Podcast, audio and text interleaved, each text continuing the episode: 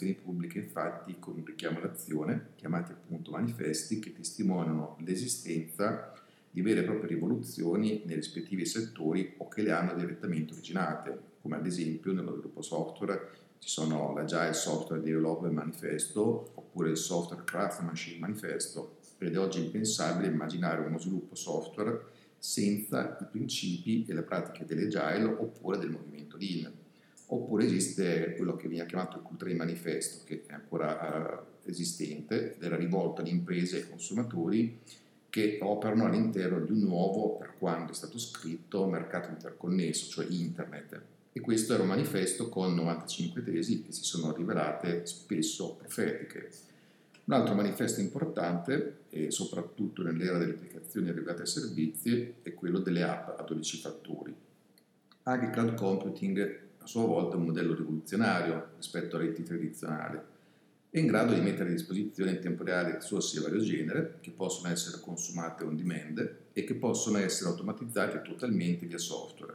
Questo è un modello che a sua volta consente di creare nuovi modelli di business che prima non erano possibili oppure erano possibili solo tramite investimenti ingenti e anche con costi di esercizio spesso proibitivi. E invece in questo modello eh, si può avere un time to market ridotto a costi più bassi e con servizi decisamente migliori.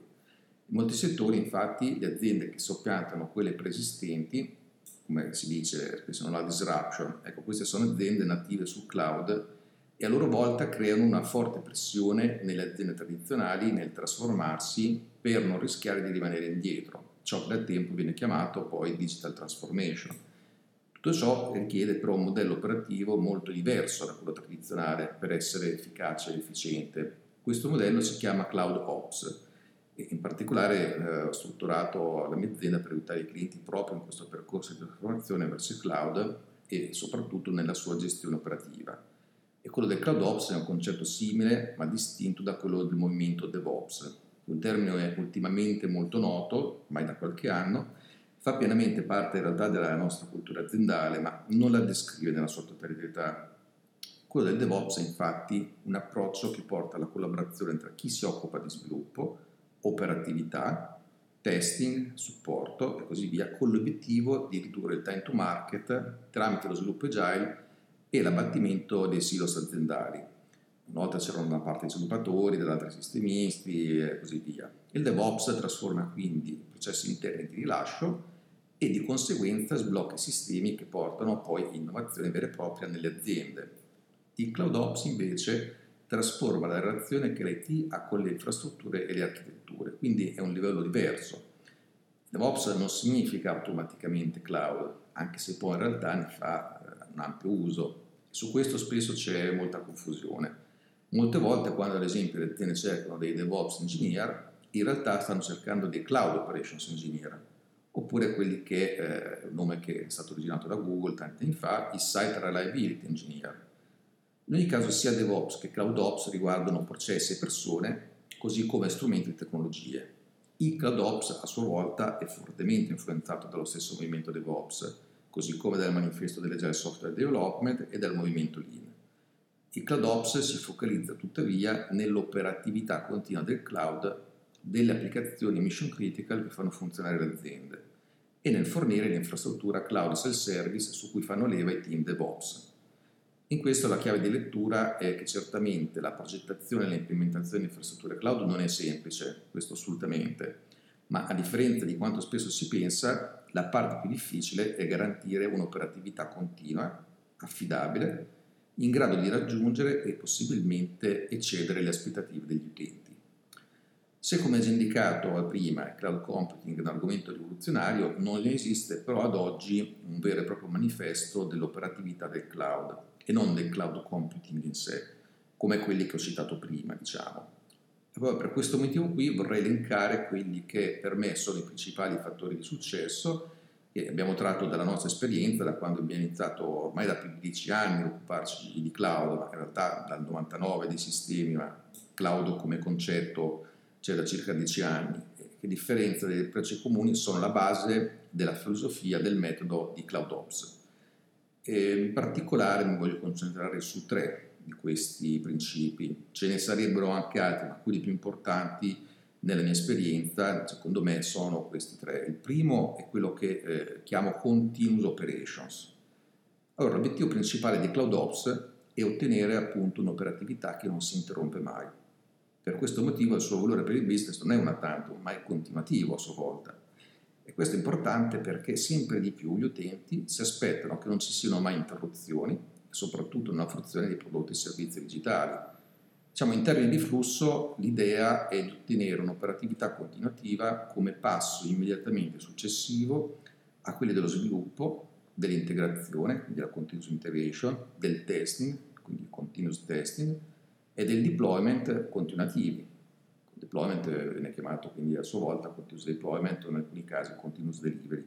Ecco, estendo questi concetti di continuous qualcosa con quello che per me è la successiva evoluzione, quindi la continuous operations, che consistono nel far funzionare dei sistemi cloud in modo tale che non c'è mai bisogno di mettere fuori servizio un'applicazione parzialmente o totalmente, al fine diciamo, di raggiungere un obiettivo di zero downtime.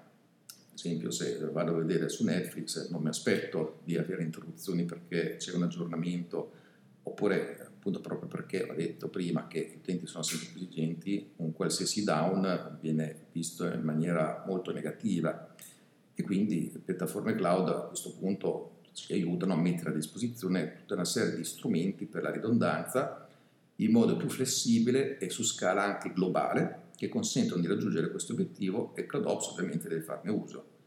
E quindi questo principio è quello essenziale dell'intera filosofia CloudOps, dai quali derivano a cascata tutti gli altri, in particolare gli altri due successivi. E eh, il secondo è quello dell'automazione. Allora, si dice spesso che ogni riga di codice scritta da un programmatore toglie un posto di lavoro. Lo stesso si potrebbe dire che avviene quando si automatizza qualcosa nel cloud, quindi anche i sistemisti sono colpevoli di questo, ma in realtà eh, l'automazione di un'infrastruttura cloud non toglie posti di lavoro, ma libera le persone, gli specialisti, per occuparsi di attività di maggior valore piuttosto che eh, nelle operazioni più tedose, che a loro volta poi contribuiscono all'introduzione di quei nuovi modelli di business prima non fattibili di cui ho accennato.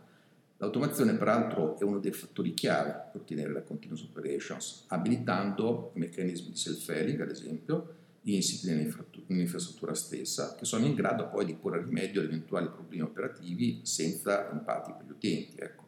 Allo stesso modo però non bisogna cedere con l'automazione, creando script complessi solo per il gusto di automatizzare, magari operazioni semplici e trascurabili che poi in realtà non ha senso neanche economico di automatizzare. A sua volta automazione significa che, come si dice, anche l'infrastruttura è codice e come tale dovrebbe essere costruita e anche gestita soprattutto. E infine per quanto riguarda gli strumenti di automazione è importante secondo me utilizzare tool che siano il più indipendenti possibili dai singoli vendor, quindi facendo uso sostanzialmente di quelli che sono open source. Il cloud non è solo riduzione di costi, questo è il terzo fattore, ma anche la loro gestione. Allora, negli ultimi anni uno dei fattori che hanno attirato molte aziende del cloud è stata la promessa di una forte riduzione di costi rispetto ai tradizionali e in questo è complice anche l'approccio agli stessi cloud provider. Ma purtroppo c'è da dire che la verità è che su questa premessa eh, molte implementazioni del cloud negli anni sono fallite, portando a costi più elevati se non spesso fuori controllo. Ora, la verità è che con il cloud si può avere successo e si può anche risparmiare potenzialmente molto, però solo se uno diciamo, si è disposti a ristrutturare in profondità le proprie applicazioni legacy, questo per sfruttare le nuove tecnologie a disposizione, e quindi non semplicemente spostarle pari pari uno a uno da un server on-premise a un'istanza C2 ad esempio, e di conseguenza costruire le nuove applicazioni in modo nativo sul cloud. E due, se si comprende che uno degli obiettivi principali del cloud non è il mero risparmio, oppure la definizione di un classico accordo di outsourcing, ma come già detto l'abilitazione a nuovi modelli e di conseguenza l'ottenimento di maggiori ricavi.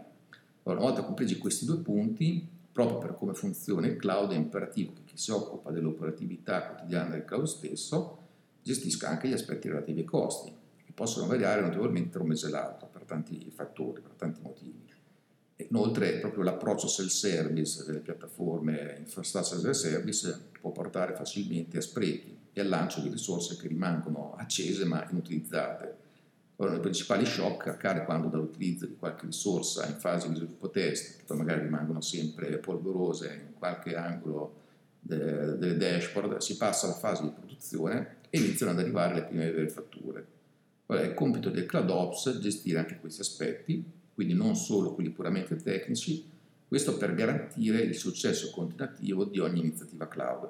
Quindi, come non mai, ogni scelta e ogni utilizzo di risorse implica una riga di costi nel billing periodico e questo deve far parte delle competenze dei Cloud Ops Engineer.